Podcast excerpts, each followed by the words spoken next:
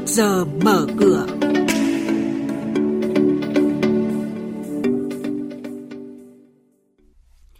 Thưa quý vị và các bạn, chuyên mục trước giờ mở cửa có những thông tin đáng chú ý sau đây. Phát hành giấy tờ có giá và rủi ro tiềm ẩn cho ngân hàng.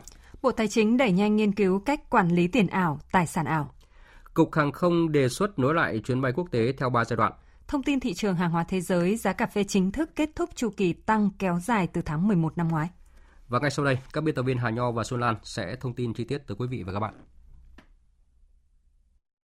Thưa quý vị và các bạn, ngân hàng phát hành giấy tờ có giá bao gồm kỳ phiếu, tín phiếu, chứng chỉ tiền gửi, trái phiếu để huy động vốn chung và dài hạn, được tính vào nguồn vốn cấp 2 của ngân hàng để cải thiện hệ số an toàn vốn. Mặc dù việc phát hành này giúp các ngân hàng cải thiện hệ số an toàn vốn, song nếu phát hành quá nhiều cho thấy cơ cấu vốn của ngân hàng không tốt khi chi phí vốn lớn. Do vậy, theo các chuyên gia, việc phát hành này của ngân hàng chỉ nên là giải pháp mang tính nhất thời để tránh rủi ro tiềm ẩn. Tổ nghiên cứu về tài sản ảo, tiền ảo của Bộ Tài chính đã bước đầu triển khai công tác nghiên cứu về tài sản ảo, tiền ảo cũng như kinh nghiệm quốc tế trong hoạt động quản lý giám sát liên quan, nhằm đề xuất với chính phủ cơ chế quản lý, giám sát hướng tới cân bằng giữa mục tiêu sáng tạo, tăng trưởng kinh tế với mục tiêu đảm bảo an toàn, an ninh thị trường tài chính và bảo vệ quyền lợi hợp pháp của các nhà đầu tư.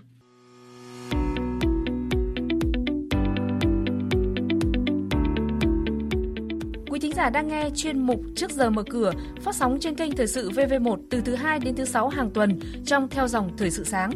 Diễn biến thị trường chứng khoán, Biến động giá hàng hóa được giao dịch liên thông với thế giới trên Sở giao dịch hàng hóa Việt Nam. nhận định phân tích sâu của các chuyên gia tài chính, cơ hội đầu tư được cập nhật nhanh trong Trước giờ mở cửa. Cục Hàng không Việt Nam vừa có văn bản báo cáo Bộ Giao thông Vận tải về việc nghiên cứu đề xuất kế hoạch triển khai các chuyến bay thương mại quốc tế thường lệ theo chỉ đạo của Thủ tướng Chính phủ, gồm 3 giai đoạn. Giai đoạn 1, khôi phục các chuyến bay chọn gói. Giai đoạn 2, triển khai các chuyến bay thường lệ chở khách vào Việt Nam có cách ly sau khi nhập cảnh.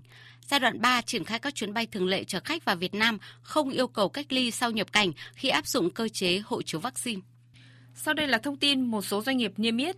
Năm 2021, Tổng công ty Vigrosera mã VGC đặt mục tiêu doanh thu và lợi nhuận trước thuế đều tăng trưởng với doanh thu đạt 12.000 tỷ đồng và lợi nhuận trước thuế đạt 1.000 tỷ đồng.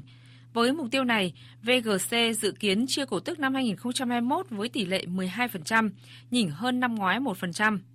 Công ty cổ phần đầu tư và xây dựng Tiền Giang mã THG vừa công bố tài liệu đại hội đồng cổ đông hé lộ các mục tiêu kinh doanh trong năm nay.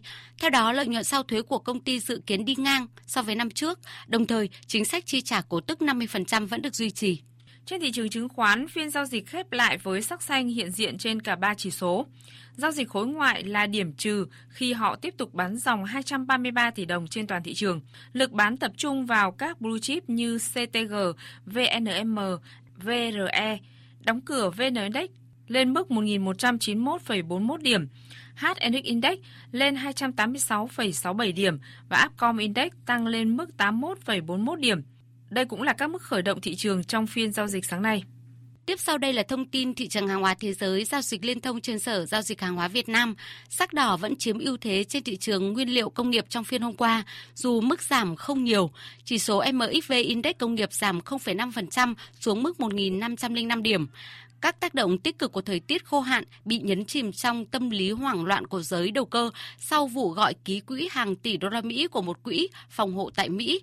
Mặc dù chịu thiệt hại chính vẫn là hai ngân hàng Nomura và Credit Suisse, nhưng ảnh hưởng tiêu cực lan sang nhiều ngân hàng khác và khiến thị trường toàn cầu trao đảo. Giá cà phê Arabica kỳ hạn tháng 5 cũng vì thế mà chìm trong sắc đỏ. Trong khi đó, Brazil đang chuẩn bị bước vào mùa thu hoạch cà phê năm nay, với cà phê Robusta là từ tháng 4 và cà phê Arabica là tháng 5.